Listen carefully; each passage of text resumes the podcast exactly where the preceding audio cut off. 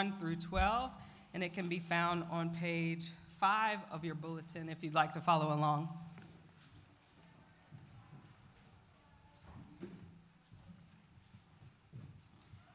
And when he returned to Capernaum after some days, it was reported that he was at home. And many were gathered together so that there was no more room, not even at the door. And he was preaching the word to them. And they came, bringing to him a paralytic carried by four men. And when they could not get near him because of the crowd, they removed the roof above him. And when they had made an opening, they let down the bed on which the paralytic lay. And when Jesus saw their faith, he said to the paralytic, Son, your sins are forgiven. Now, some of the scribes were sitting there, questioning in their hearts, Why does this man speak like that? He is blaspheming. Who can forgive sins but God alone? And immediately, Jesus, perceiving in his spirit that they thus questioned within themselves, said to them, Why do you question these things in your hearts?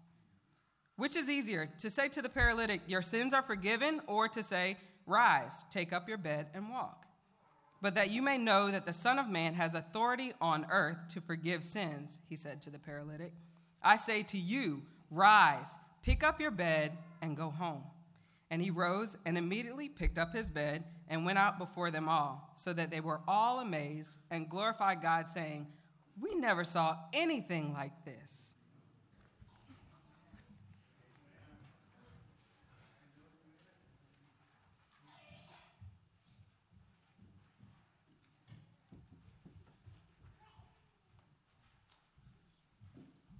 That was, of course, the Mrs. to the soon to be ordained.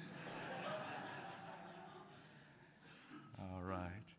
Well, I'm delighted to introduce to you our guest preacher this morning, the Reverend Dr. Mike Higgins. Uh, Pastor Mike is the Dean of Students at Covenant Theological Seminary. He's also the senior pastor at South City Church in St. Louis where Yancey and Crystal and their family worshiped prior to joining us here in Washington, D.C. Uh, Mike is also a retired colonel of the U.S. Army, so those of you that are slouching, sit up. Uh, he is also a friend and a colleague and a brother and a mentor uh, to me, uh, but also to Yancey, which is why it's no surprise at all that Yancey requested that Mike be the one to uh, preach on this special occasion.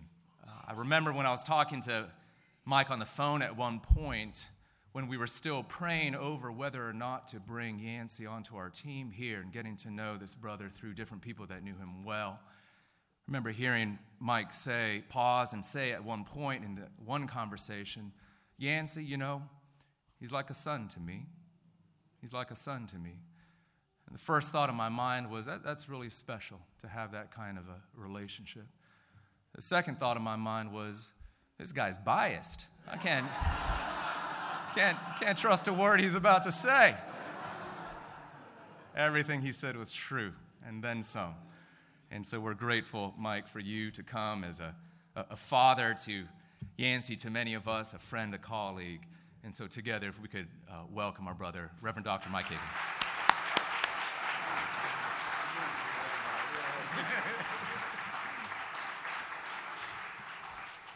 Amen. Would you pray with me? Father, we thank you so much for your love, your kindness, your amazing grace. Lord, I thank you that he that knew no sin was made to be sin for us. Lord, I ask that you would help us as we celebrate your work in our church by, again, loaning us Yancey and Crystal and their family, loaning them to us that we may steward them well, that they may work for you, bringing your kingdom. And we just thank you in Christ's name. Amen. I tell you, I, I, I love Yancey. I don't really like Crystal that much, but I've tried to excommunicate that woman three times. She just moves to a different church, but I. Amen. And Michelle, uh, my daughter, she would be here. We had kind of an emergency happen back in St. Louis, and I knew she would want to be there doing what she's doing, which is just an extension of what you guys are doing here, because the church is one body. Amen? Um, so, speaking of the military,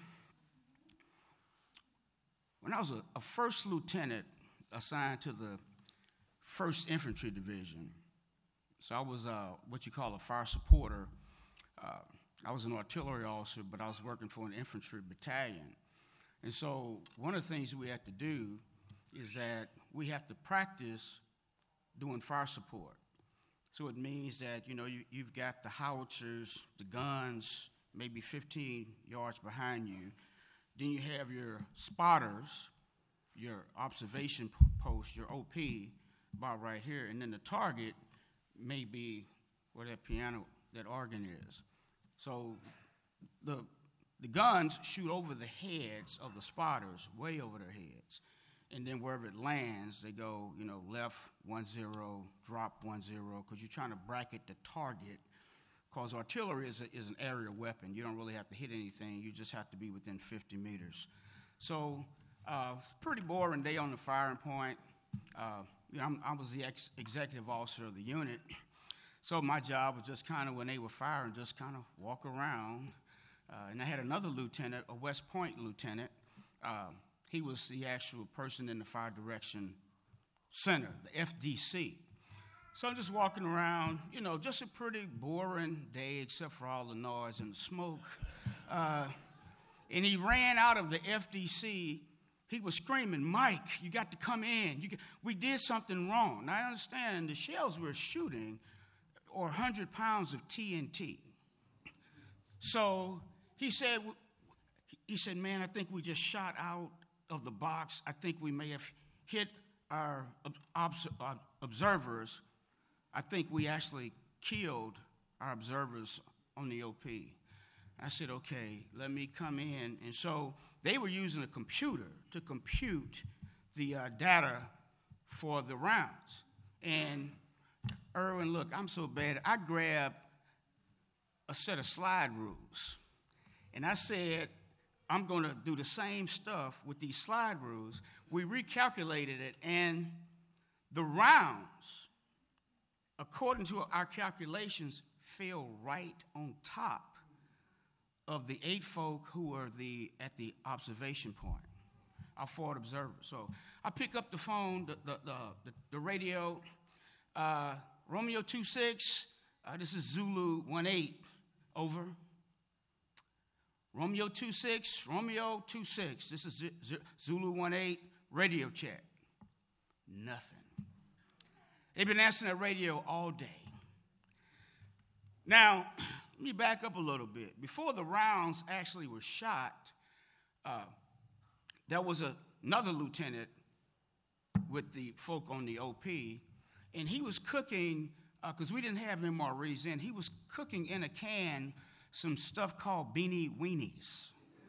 So, and he was cooking over a Coleman stove, and uh, he had not punctured the can, so the beanie weenie can could, could you know, the juice can start bub- bubbling out because you're cooking it over open flame.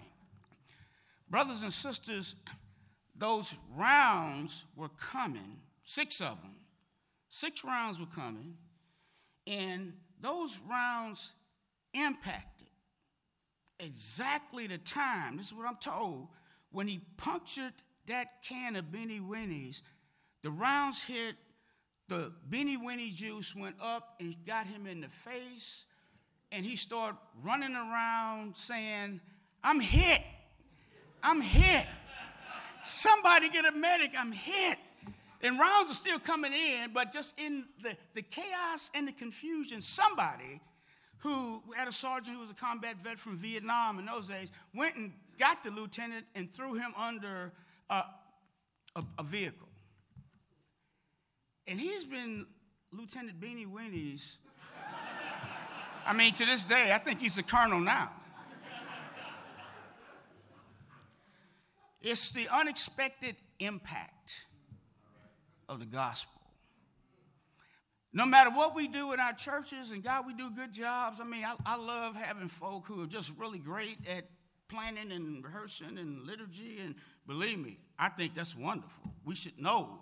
And ever so often, Jesus does something in the midst of the liturgy, in the midst of the worship service, somewhere between uh, the invocation and the benediction. And it's not just what happens in the building, but it happens in our lives. From the time you wake up to the time you go to bed, even today, something may happen that's just, it's the unexpected. So, as Crystal read the text, Jesus is back in the house. Don't know if it's his house, a house. He's in Capernaum uh, on the northern shore of the Sea of Galilee. And uh, so, even his presence is kind of unexpected. He's kind of a rock star now. Matter of fact, in, in chapter one, uh, he healed someone and he told the person, Don't tell anybody. Yeah, don't just, just kind of squelch that testimony.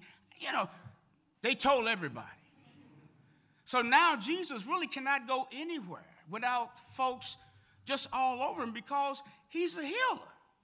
And folk told folk who told folk he, you know, he can't even, he, I mean, he can't go to Pentagon City to the mall and buy nothing. I mean, he can't even go to the Gap store. Just, you know, you have to rent the whole mall so he can shop in peace. So he's unexpected. He's preaching. Another unexpected thing happens is while he's preaching, there's a commotion and people are tearing the roof off. Now, I know some of y'all are thinking about Parliament and Funkadelic. Tear the roof off the sucker. Uh, uh, Google that if you don't know what that means. Just because we're in the cross cultural, you know, just, yeah. Uh, the man comes down, and I, I don't know about you, Duke, but have you ever been preaching and there was an interruption? You know, at South City, it's like we got so many babies. It's like passing gas while I'm preaching.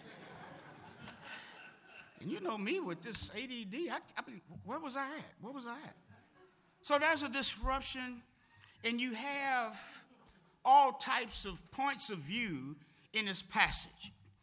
So I thought I'd look at it just really, really, really quickly from the point of view of the folk who were there. So the folk who own the house, that's easy. They just call USAA because somebody that tore our roof off. Uh, we don't know whose house it was, but you know, these roofs, they, they, they, they, they give up pretty easily. They're like mud and thatch over cross beams. It's not really hard to tear up these types of roofs. Um, and then, you know, there's, there's that crowd of people who are looking to Jesus to do some Jesus stuff. Amen. What, what is the Jesus stuff? So we got this big crowd. Matter of fact, nobody can get in the house. And then we got the scribes. You know, the scribes, you know, the religious leaders. And what they're doing is what we call paralysis by analysis. You know, it's like, well, let me, let's just have one more meeting about that. Now, let's get together and talk about it. I mean, let's form a committee that will form the committee that will form the committee that, we, that will give, you know, it's a committee, so it can't make no decision, but it will give recommendations to the committee that formed us. Then we will send recommendations to them, and they'll tell us to do it all over again. I came, I came into the Tennessee Valley Presbytery 20 years ago. And I never will forget, Yancey. I was going through my ordination, because I was actually coming from the Church of God in Christ, which is an African American Pentecostal movement, into the Presbyterian Church in America. And uh, I didn't really see a whole lot of brothers. No, not, no, not brothers, brothers. Yeah, it's, it depends on how you say it. So uh, that might have been, that's probably less than 10 black pastors out of like 3,500. And so, so I'm, I'm up in front of the Pres- uh, Tennessee Valley Presbytery, and uh, I remember a question someone said now, Reverend, because I wasn't a teaching elder, I wasn't a teaching elder yet. Uh, Reverend Higgins, uh, when you fence the table for communion, uh, where is the Lord? I was like, okay. I know he's not the cracker. Uh, I know he's not. I know he's not under the cracker. And I was like, he's at the right hand of God. He's he's in the bomb cyclone. I mean, it, it, am I getting close? Because I'm like, okay, so oh yeah, this his spiritual presence, and okay, but you know, so so sometimes you get questioning, but Jesus had no problem with the interruption that was happening, the dude being dropped at his feet, understanding what the religious leaders were thinking. And so we have the point of view of the friends. Brothers and sisters, whether you're being ordained in the ministry or you're ordained to be a sister or brother, you need friends who have faith that is just downright crazy.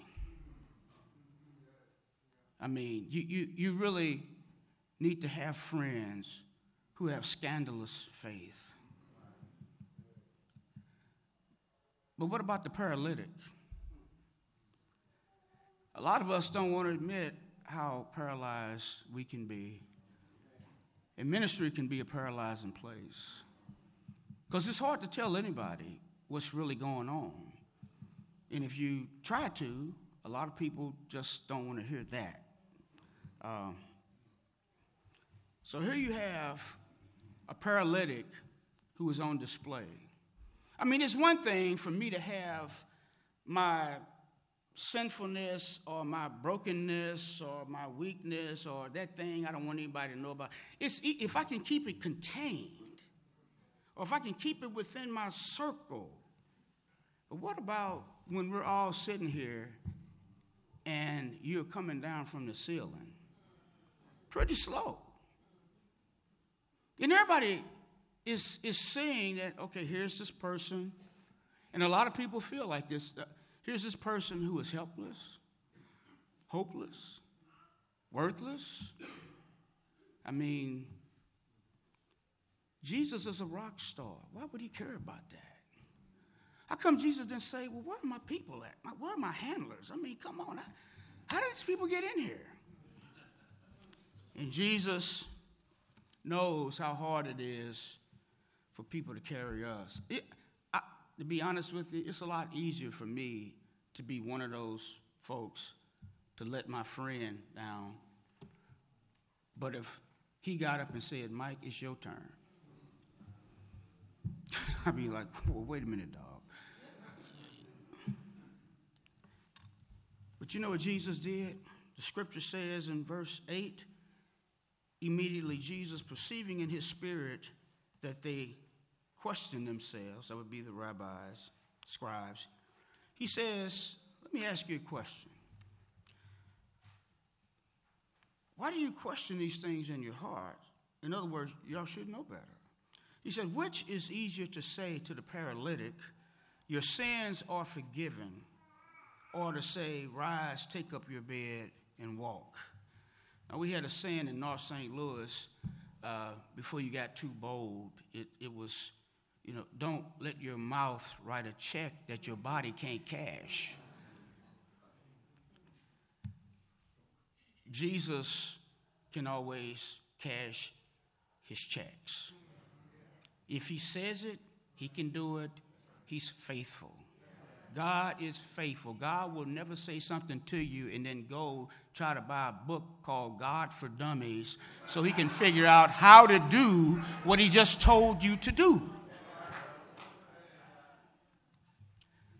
Jesus knew that in that time, the rabbis actually believed that, that God could heal you. But the thing is, they knew that if a person had committed sin, that God would only heal you if you were true and your repentance was right. So you could repent all you want, but if you're still on the mat, you really ain't repented. So, what does Jesus do? He takes the initiative. He says, Your sins are forgiven. And believe me, the sins, that, that, that sounds really easy, but just so we can, you know, be assured that sin is not something that's really small. When we're talking about sin, I mean, we're talking about stuff that is an affront to God. I mean, it is, it is something that is disobedient to God. Um, we say we fall short of the mark. We, we, we got a whole list of, of the, the works of the flesh. So Jesus just saying your sins are forgiven is not just something to say so he can get to the healing part. When Jesus says your sins are forgiven, your sins are forgiven.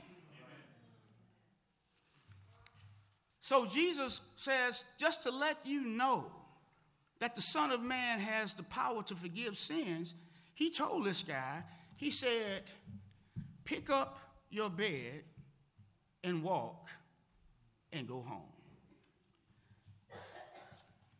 There's this thing, and I'm actually closing.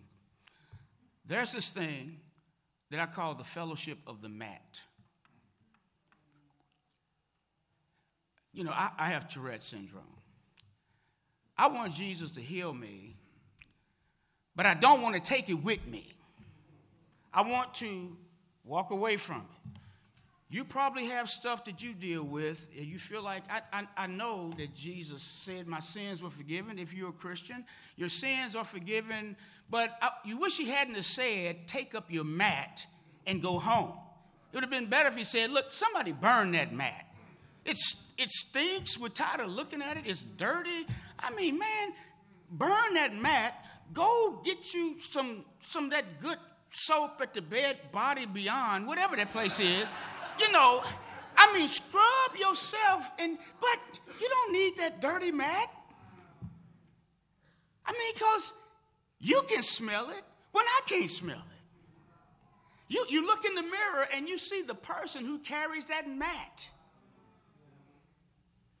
But The unexpected power, the unexpected impact of the fact that you carry that mat around, that is what makes your ministry viable to people who have a mat.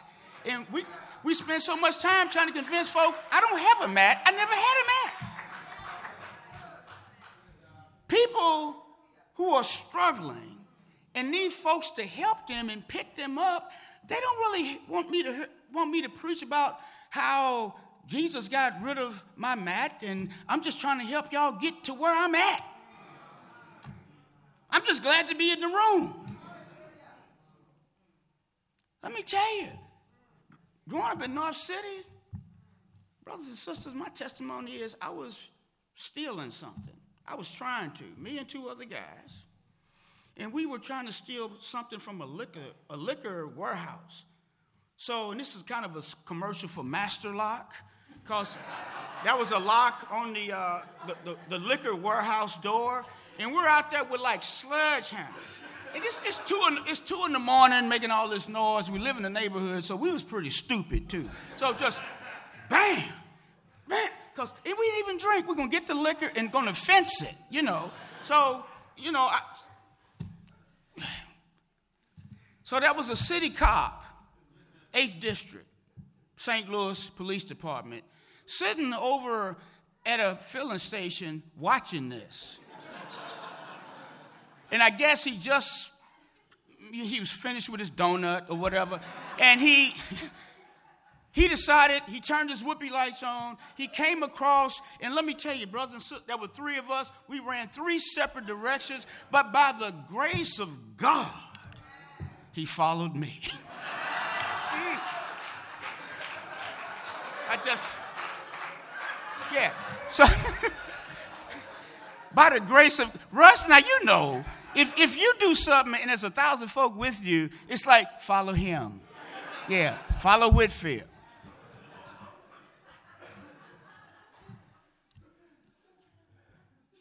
I jumped into a dumpster, and the cop just went right on by. The unexpected happened in that dumpster. There wasn't nothing in the dumpster but me, it was a dead cat. And you know what I said to myself? I said, you know, I, am nothing. I mean, I'm in a dumpster. I mean, I'm nobody. I'm just a, I'm just a young black man. I got, I'm nothing. But like that Christmas carol says, he appeared, and the soul felt its worth. That's, I didn't see anybody, but I say like this I felt like I actually heard a voice that said, You're my son. I got out of that dumpster and I started looking for Jesus. And he led me to a storefront Pentecostal church. It was the loudest place I'd ever been to. And, and I was in college.